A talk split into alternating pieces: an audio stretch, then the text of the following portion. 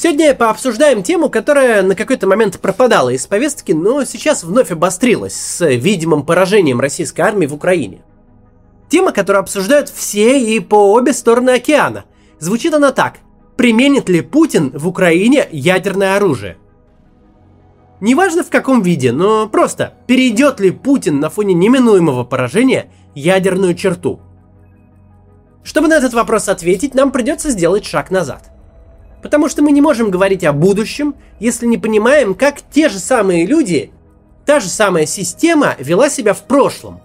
А главное, если не будем понимать, что в корне отличает нынешнее положение от всего, что было раньше. Не с нашей точки зрения, но с точки зрения самой системы. Системе, слава богу, почти четверть века, видели мы ее в разных ситуациях, и действовала она всегда с одной логикой. Так что обсудить есть чего, давайте этим и займемся.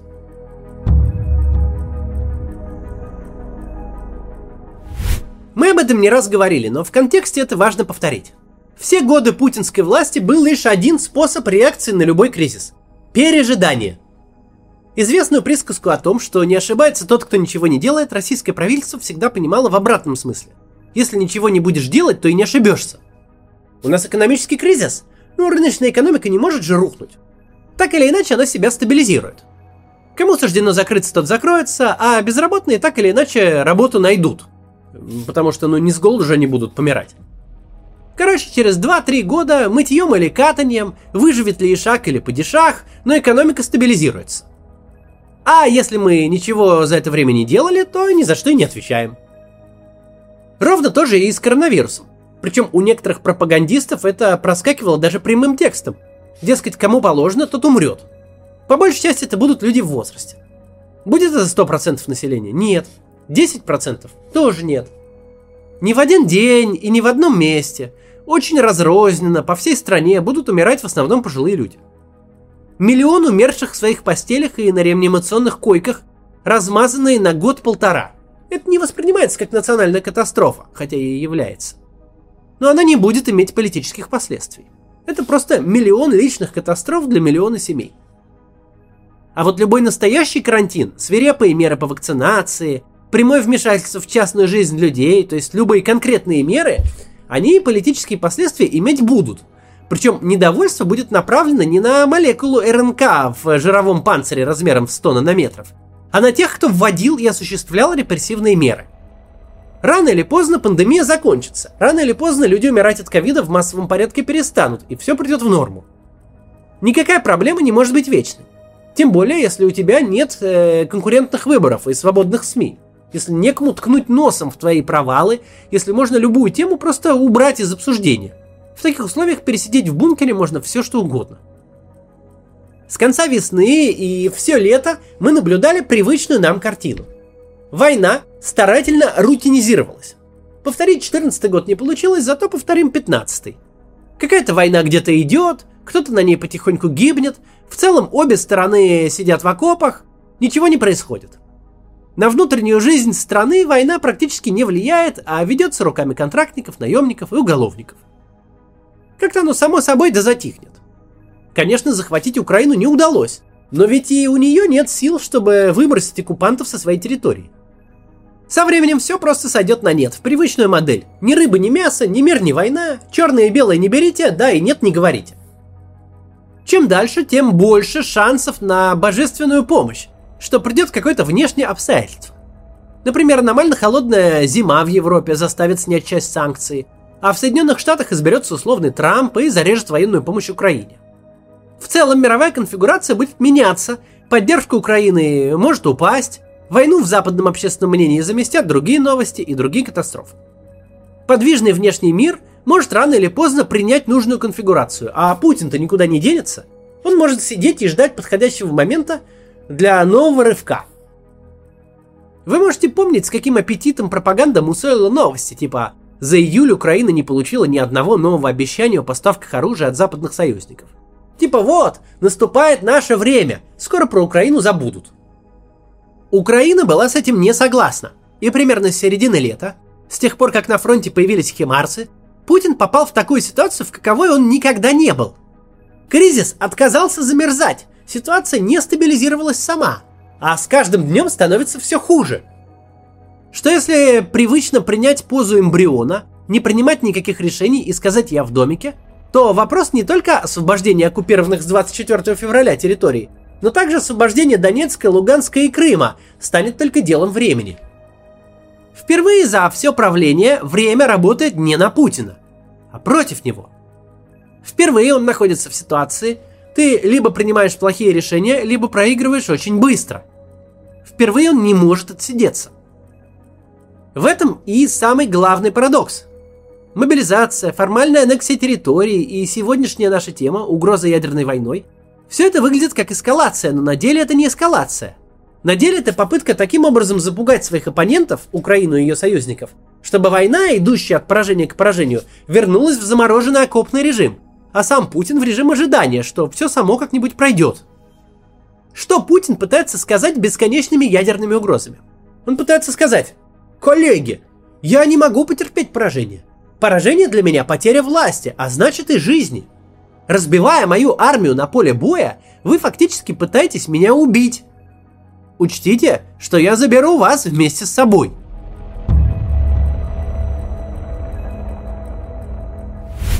Стоит ли серьезно относиться к ядерным угрозам Путина? Будь то тактический удар, диверсия на атомном объекте или грязная бомба, то есть обычная бомба радиоактивные вещества, в которой выполняют роль поражающих элементов, заражая все вокруг себя. Это хороший вопрос, на который нет хорошего ответа. После 24 февраля ни на что нет хорошего ответа. Мы можем лишь рассуждать о вероятностях и приводить аргументы за и против, чем сейчас и займемся. В первую очередь, применение ядерного оружия – это последний шаг эскалации. За его пределами нет уже ничего. Пугать больше нечем. Больше нечем выпрашивать передышку. Одновременно с этим у союзников Украины есть целая бесконечность эскалации. Можно ввести блокирующее эмбарго для российской экономики, то есть наглухо запретить любое сотрудничество не только с Россией и российскими компаниями, но и с теми компаниями, которые сотрудничают с Россией в любом виде. Можно радикально нарастить поставки оружия, включить в них современные танки, тактические ракеты, современные боевые самолеты, снять все ограничения по атакам на российскую территорию. Можно в том или ином виде вступить в войну – не обязательно наземными силами, но экс-директор ЦРУ прав, когда говорит, что для НАТО нет большой проблемы пустить на дно российский Черноморский флот, например. Ракеты из Восточной Европы до российской группировки тоже прекрасно долетят. Пересекать границу Украины солдаты НАТО для этого не должны. Ядерный удар в центре Европы может не просто стать Перл-Харбором, переломным моментом, когда НАТО поймет, что нет опции отсидеться и придется побеждать но еще и лишит Путина опции запугивания, потому что дальше ставки повышать некуда. Одновременно с этим снаряды и тактические ракеты с ядерным зарядом оружие до предела странное. Они причиняют ужасные локальные разрушения, несут все последствия ядерного оружия, то есть радиоактивное заражение, от которого не спасется ни противник, ни собственная армия. При этом не очень понятно, как серия таких сугубо локальных ударов может реально повлиять на фронтовое положение дел – Главный аргумент, что ядерный удар скорее маловероятен, сводится к тому, что совершенно ясны его риски, при этом абсолютно непонятно, чего им можно достичь. Ты получишь бесконтрольную и непредсказуемую эскалацию, развяжешь руки всем, кто еще стеснялся, но не получишь при этом искомой победы, а уж тем более заморозки конфликта. Второй аргумент к тому, что ядерный удар скорее маловероятен, исходит из того, что за 23 года, а особенно за последние 8 месяцев, мы Владимира Путина довольно неплохо узнали. Путин всегда ведет себя как хулиган. Он не лезет в драку, как бы то ни выглядело, с теми, кто может дать ему отпор. Можно привести тому массу исторических примеров, но у нас перед глазами мобилизация, например. От тех регионов, где были протесты или где началось паническое бегство, как в Москве, там, где общественная среда хоть как-то посопротивлялась, от них отвалили довольно быстро. За всех мобилизационные планы будут выполнять те регионы, где не было скандала, у каких губернаторов люди послушно шли в автобусы, туда прислали еще автобусов. Историю про то, как Путин никогда не сдается, российская пропаганда сама придумала, а следом поверила. Правда же в том, что Путин сдается до смешного всегда. Едва он понимает, что схватил кусок, который не может проглотить, тут же стремится выплюнуть и отползти подальше на всякий случай. Мы уже знаем главную причину, которая привела Путина к масштабной войне с Украиной – Годами спецслужбы строили вокруг него совершенно иллюзорный мир. В этом мире Путин не встречал никакого организованного сопротивления, зато встречали его цветами и овациями. Сейчас модно напрямую сравнивать безумное решение о начале войны с Украиной с безумным решением перевести ее в ядерную. Дескать, если хватило Путину глупости развязать войну в центре Европы, то что же ему помешает развязать ядерную? Это сравнение в корне неверно. Путин не принимал решение развязывать войну в центре Европы. Путин принимал решение провести предвыборную спецоперацию. Полномасштабной войной с десятками тысяч потерь, мобилизацией и всем счастьем прямиком из сороковых она стала помимо его воли. Просто потому, что нападал он на воображаемую Украину, а встретила его настоящая. Понимая это, мы уже не можем сравнивать нападение на Украину с применением ядерного оружия. С нашей точки зрения, это решение одного порядка, одинаково безумные, но с точки зрения Путина в них нет ничего общего. Это были хорошие новости. И если вы смотрите меня, чтобы успокоить нервы в это сложное время, то, возможно, тут вам стоит выключить. Потому что теперь мы перейдем к аргументам о том, почему вероятность ядерной атаки совсем не равна нулю. Таковых, если брать из реального мира, а не из мира фантазий, всего два.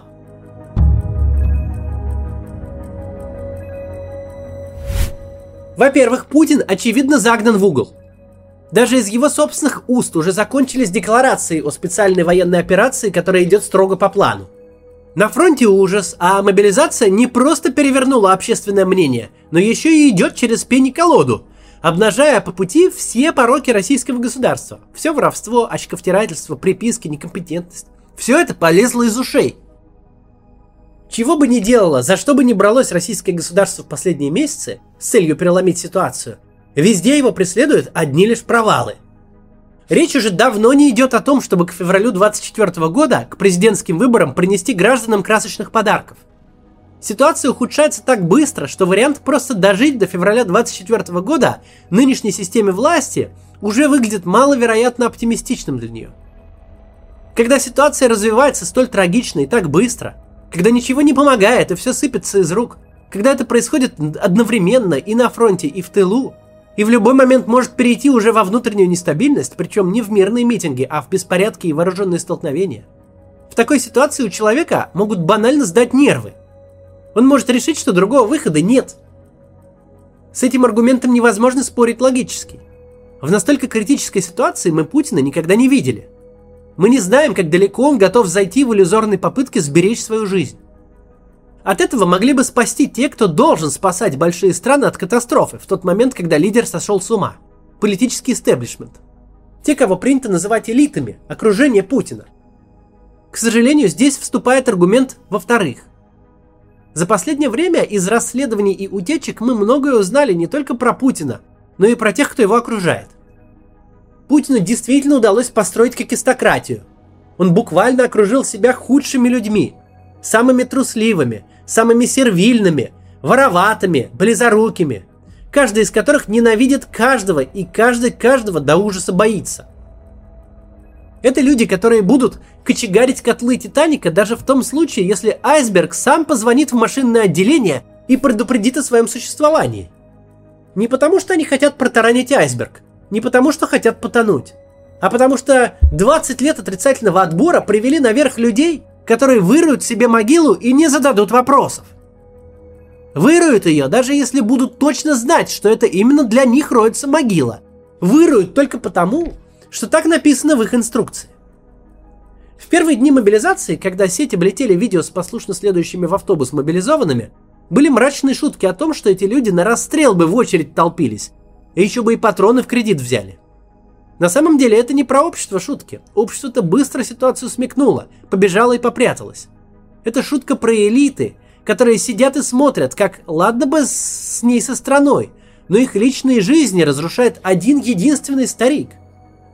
Не потому что фанатики, не потому что милитаристы, а потому что 20 лет привыкали не задавать вопросов и делать, что сказано, даже если это рытье собственных могил – а тех, кто привыкать не хотел, давно оттуда в лучшем случае повыгоняли. Можем ли мы ожидать, что кто-то из них найдет в себе не мужество и достоинство, Господь упаси? Там этого нет уже очень давно. Но хотя бы чувство самосохранения. И Путин кончится раньше, чем приказ об ударе дойдет по цепочке до тех, кто его наносит. Это очень большой вопрос. В чем итог? Вероятен ли ядерный удар по Украине в любом виде? Маловероятен. Есть ли у нас хоть какой-то предохранитель, чтобы этого удара не было? Такого предохранителя нет. Маловероятен, но возможен. Таков будет правильный ответ. Вот. Э, перед тем, как мы закончим, хочу вам одно видео показать, которое привлекло мое внимание вчера. Из вуза в Петербурге уволили за участие в антивоенном митинге преподавателя.